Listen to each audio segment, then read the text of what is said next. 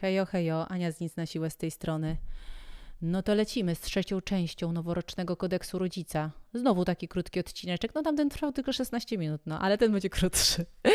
taki szybki do przesłuchania, coś co jest dla mnie mega ważne. Ja cały czas to podkreślam na Instagramie. Co jest ważne, żebyśmy pamiętali, jeśli chodzi o nasze dzieci, że ich te trudne zachowania to tak naprawdę jest ta prośba o pomoc. Ja cały czas to mówię. I taka sytuacja, co dziecko myśli, na przykład – Pomóż mi czuć się bezpiecznie przy tobie jako liderze, bo kiedy zdejmuję ci okulary z twarzy, stajesz się taki naprawdę surowy i zły, co mnie niepokoi. Jest we mnie coś, co ciągle to robi, mimo że nie chcę tego robić. Wiem, że cię to wkurza, ale samo poczucie tej takiej mocy jest dziwne. Ja muszę to ciągle testować. Może właśnie to czuła Adela, kiedy jeszcze rok temu tak namiętnie ściągała Sepkowi okulary z y, twarzy. No i oczywiście dzieci nie mają takiej świadomości myśli na ten temat, ale może właśnie to u niej się działo w tej jej głowie, bo ona widziała tą reakcję Sebastiana. Na początku było spoczko, nawet jej pozwalał i nie miał granic, ale później ja widziałam, jak go zaczęło to irytować.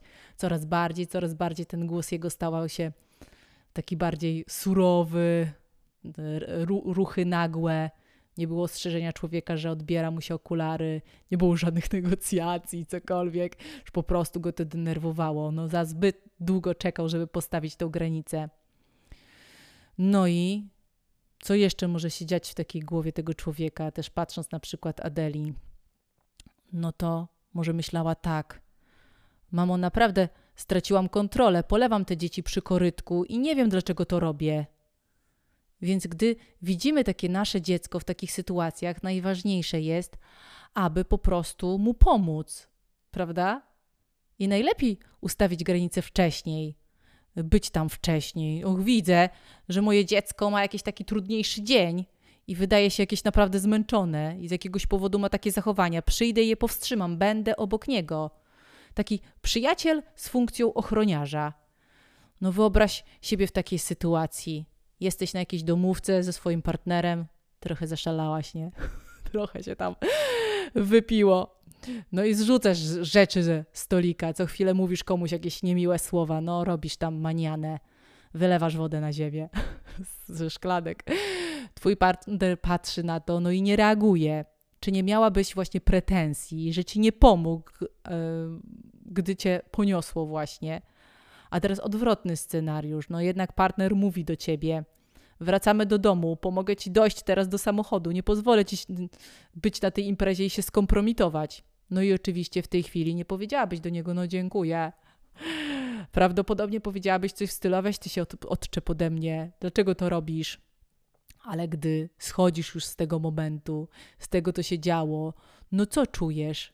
Ja czułabym taką naprawdę wdzięczność, że mój partner powstrzymał mnie przed zrobieniem czegoś, co naprawdę wymknęło mi się spod kontroli. I nawet jeśli w tamtej chwili wydawało mi się, że chcę to robić i nic złego nie robię, to zdecydowanie pochodziło to z rozregulowanego miejsca. No to, co robią nasze dzieci, to te zachowania też pochodzą właśnie z takiego rozregulowanego miejsca. Dlatego na przykład, gdy widzę, że Adela zaczyna chlapać wodą, w tym korytku, mamy taki plac zabaw, gdzie dzieci mogą się bawić wodą, sobie odkręcać i w ogóle jest takie korytko do zabawy. No to ja jestem bliżej. No tak, widzę, co robisz, powstrzymam cię. Tak, widzę, nie pozwolę ci na to. Powstrzymuję. Ale gdy sytuacja postępuje, zawsze decyduję się zabrać ją do domu, ponieważ zazwyczaj tego typu zachowania nie ustępują jakoś nagle. Zwykle w tym momencie pogarszają się. No i mówię wtedy, chyba dajesz mi znać, że pora wracać do domu, Adelciu, pomogę ci odejść od korytka. A zatem bądź takim właśnie orędownikiem swojego dziecka. Pomagaj mu, gdy ono nie może pomóc sobie. Bądź tą bezpieczną osobą, takim bohaterem, którego twoje dziecko potrzebuje w takich chwilach. No ja mówię to, jakby to było takie łatwe, nie? no wiem, że nie jest łatwe. Ja też zdarzało mi się wynosić, może nie płaczącą, bo Adela nie ma tego nie ma tych emocji takich płaczu przy tego typu rzeczy, jak usuwam jej z tych y, z tych, z tych niebezpiecznych jakichś sytuacji albo takich sytuacji, gdzie po prostu stawiam granicę. Ona zazwyczaj się śmieje, nie? Jest taka rozchichotana i tak jak biorę ją na rękach, to ona mi się tak przelewa przez ręce. To pewnie znacie. No i właśnie to dobry moment, żeby w ogóle wspomnieć, że śmiech to też forma silnych emocji. Nie tylko płacz i krzyk. No i zerknijcie sobie do relacji wyróżnionej śmiech na profilu, bo o tym też mówiłam. No i wszystko jednak zależy od tego, jak postrzegamy to, co się dzieje. Jeśli odbieramy to zachowanie jako prośbę o pomoc, że moje dziecko potrzebuje tutaj mojej pomocy, wyrażę się jaśniej, jeśli chodzi o granice, bo w sumie chyba o to pyta, będę bardziej pewna siebie i spokojniejsza w wyznaczaniu granicy, ponieważ wydaje mi się, że właśnie z tego powodu powtarza to zachowanie. Wiem, że to zachowanie odzwierciedla poziom komfortu mojego dziecka Adela robi wszystko, co w jej mocy w danym tym momencie, wszystko, co potrafi. Możemy naprawdę umieścić wszystkie niepokojące zachowania w kategorii tej prośby o pomoc.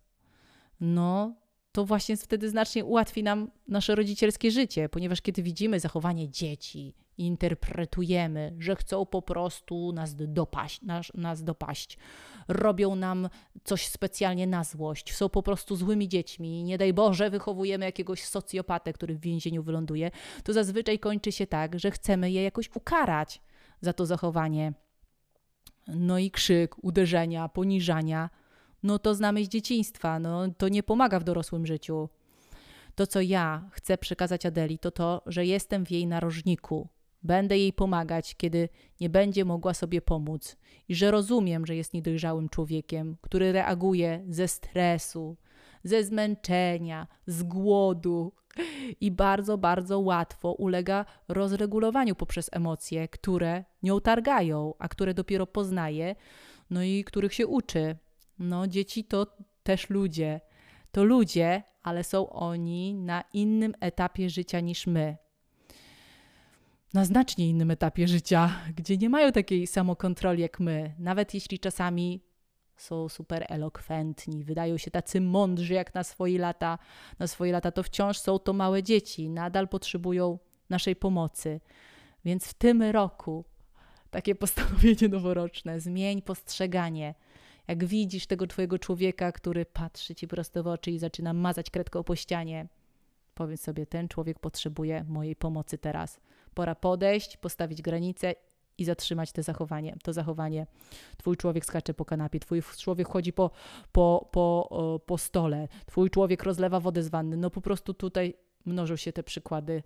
I naprawdę, jeśli zaczniecie postrzegać to jako prośbę o pomoc, wasza reakcja będzie spokojniejsza, wy będziecie w środku spokojniejsi, a człowiek dostanie konkretny, jasny komunikat, że na to nie pozwalacie i zatrzymacie jego, jeśli tylko przyjdzie mu do głowy zrobić to po raz kolejny. No i co zazwyczaj w takich sytuacjach się dzieje później? Na początku, no, jest tak, że człowiek musi kilka razy od nas usłyszeć tę granicę, ale nie widząc tej teatralnej reakcji, tego naszego krzyku, tego naszego napięcia, nie czując tych emocji w naszym ciele, po prostu akceptuje tą granicę. Ona nie jest już dla niego, ta, ta cała sytuacja nie jest już dla niego jakaś ciekawa i w ogóle nie musi jej eksplorować. Po prostu wybiera kolejny inny temat do eksploracji, ale tutaj wie, że mama, jeśli mówi, że nie pozwoli i zatrzyma, to rzeczywiście nie pozwoli i, i zatrzyma. I tak u nas było ze stołem, ze skakaniem po właśnie fotelu, z malowaniem na, e, po meblach i w ogóle różne inne sprawy. No, tak właśnie się dzieje, nie? Że po prostu ten człowiek y, w końcu spotyka się z tą granicą i sam już jest granicą dla samego siebie, już wie, że my go powstrzymamy i tylko, tylko przychodzi mu ten impuls, żeby to zrobić.